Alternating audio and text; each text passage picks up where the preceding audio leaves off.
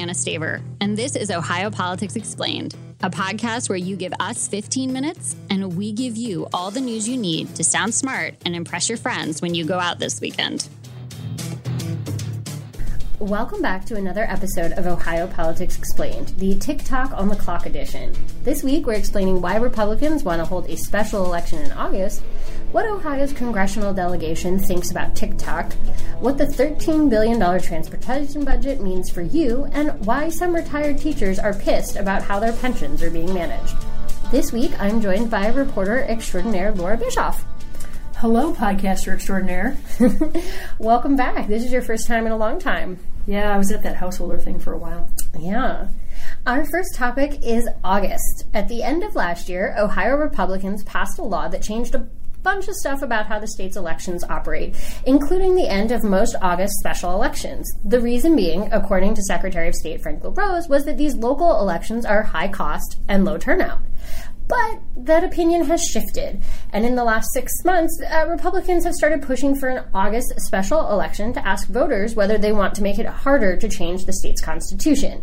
Senate GOP leaders have said that the idea is to get ahead of a possible November ballot question on abortion. So, signatures are currently being gathered to ask voters whether they want to protect access to abortion up until about fetal viability. And they would need to win by a simple majority, which is 50% plus one vote. But if we raise that bar to 60% in August, then they would have to win by 60% of the vote in November. So there's a lot to unpack here. There is. Let's start with how likely are we to have an August special election? Uh, you know, it's interesting because the um, initially the Senate wanted to make this change, and uh, Ohio Speaker Jason Stephens decided that he didn't he wasn't keen on uh, reversing course on August elections. The legislature just ruled out August elections, said that you know there's low turnout, they're very costly, and we shouldn't have them. Yeah. And then the Senate was like, well, actually, we want to do an August election for this constitutional amendment. And Stephens said he's pro-life, but he is not for willy-nilly changing course in this manner. And then, like a couple days later, he changed course and he said, eh, actually, Maybe. it's a possibility. Well, there's this thing called a discharge petition. So if the speaker has the right not to bring something up for a vote, and so if he didn't bring this up for a vote, then it couldn't get the referral to the voters and it couldn't be on the August ballot. But there's a discharge petition is if you get is it 50 or 51 signatures? I think it's 50 signatures from different elected officials in the House, then you just get a vote. So you get to discharge the bill to the floor.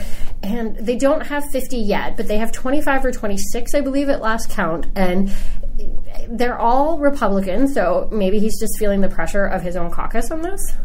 Well, what's interesting about that is the caucus is, is fractured. It's there's the Stephens camp and then the Derek Merrin camp, and I, am sure the Democrats are not going to uh, join the Merrin camp to make this uh, no. uh, August election happens. So that means um, you know people are going to have to. There's going to have to be a majority that will go against the current speaker and, and force his hand. Uh, you know, this is all about the abortion issue. It's an attempt by the pro-life folks, the anti-abortion folks, to you know get this change on the books for November.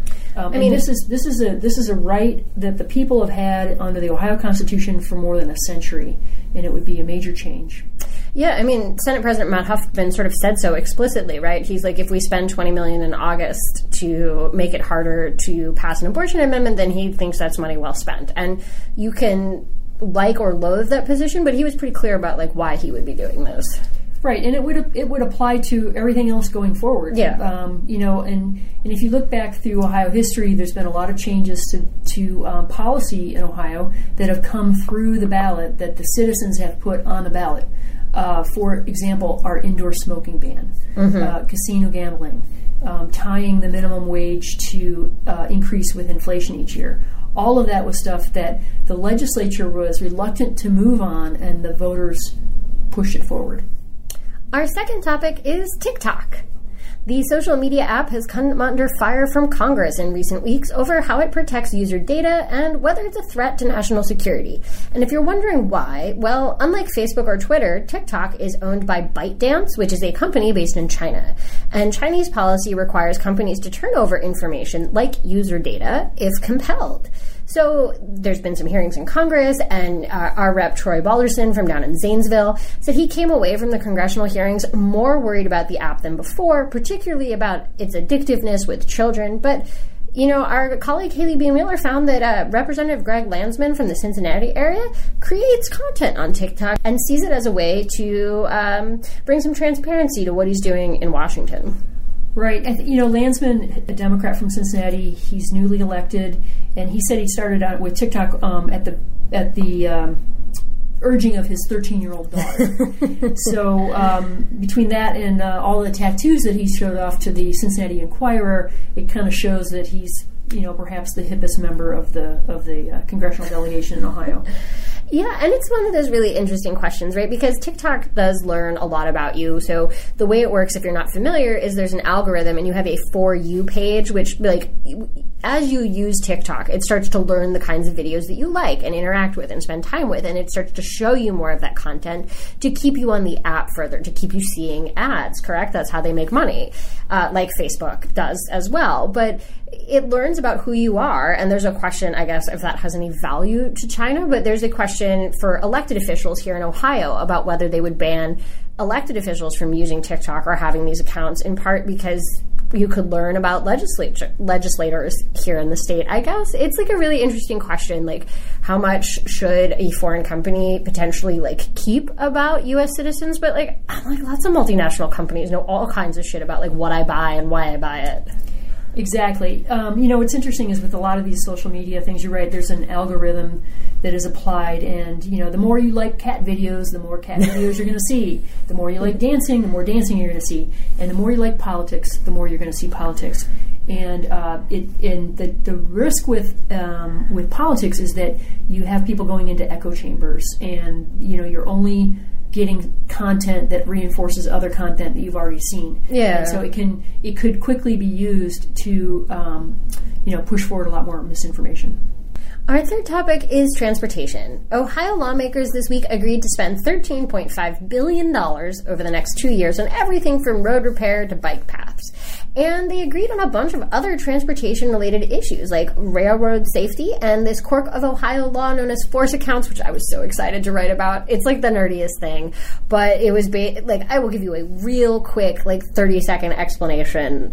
And it's just that Ohio law says that if a project like a road repair or a bridge repair costs above a certain amount, a public, a local government can't use their own workforce. They have to hire an outside force. So it's a force account limit. And, but they hadn't been raised in like 20 years, and lots of local governments were like, hey, actually, we can't do our own projects, but now they're considered like too small for private companies. So like we're just like literally shutting down our bridges because we can't get bids for private contractors, but we're not allowed to bid on them ourselves. And there was this whole big fight about like how much to raise them. And they did, they worked that out. They got over the hill. But there was also a bunch of other stuff in this, right? There's no increases in the gas tax. There's no increases in the fees that you pay for your driver's license or your vehicle registration. That's always good. As a matter of fact, if you're an electric vehicle owner, a plug-in hybrid owner, uh, your registration they have an extra fee right now, 200 bucks for electrics and 100 for hybrids. The fee for electrics will go from 200 down to 150. So there's a little break there for those folks. Oh, that's good. Yeah. It's funny because it is a transportation budget, but it deals with things like the gas tax. And that is important because, was it two uh, transportation budgets ago? There was a fairly substantial increase in the gas tax. Oh yeah, and that was uh, that was that was big. That was I think the first increase since like 2005 or so. Another couple things that are not in the budget is uh, they were talking about raising the uh, the speed limit on Right. roads to 60 miles per hour. That one got Scrapped. It got the kibosh because uh, Governor DeWine didn't like it, and also there was some big push from safety advocates that wanted to see, um, you know, a strengthening of the distracted driving uh, laws. Law, law, the new law, it takes effect um, on April 4th, and um, they decided they would try and uh, deal with that later. Our fourth and final topic is the state teachers retirement system. That's the public pension system for Ohio's public school teachers and support staff. And some of its board members are up for election this spring, and there's a surprisingly big fight. And since Laura's been covering it, I'm going to let her explain what's up with STRS. Yeah, so the state teachers retirement system is for uh, teaching staff. Um, the support staff are actually in a different Oh. system. Gotcha. But anyway, there's 11 members of the board. Some are appointed and some are elected. Um, there's one active teacher slot open, meaning um, that person is going to represent current teachers. And uh, there's a big fight. There's kind of a rift on the board right now uh, among um, folks who are backed by the STRS watchdogs and the Ohio Retired Teachers Association versus uh, some of the incumbents.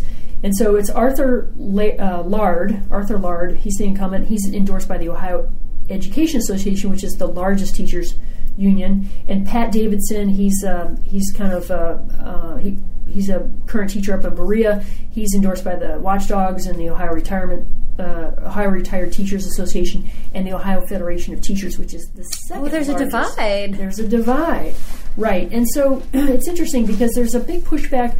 There's a lot of people that feel like there's not enough transparency about what's- going on. They stopped the cola a while ago. that is the other big hitch is that the cost of living allowance got um, got uh, eliminated in 2017. There was a tiny little like one-time three percent catch-up, whatever, but it's not enough to to bring teacher retirees back to where they want to be.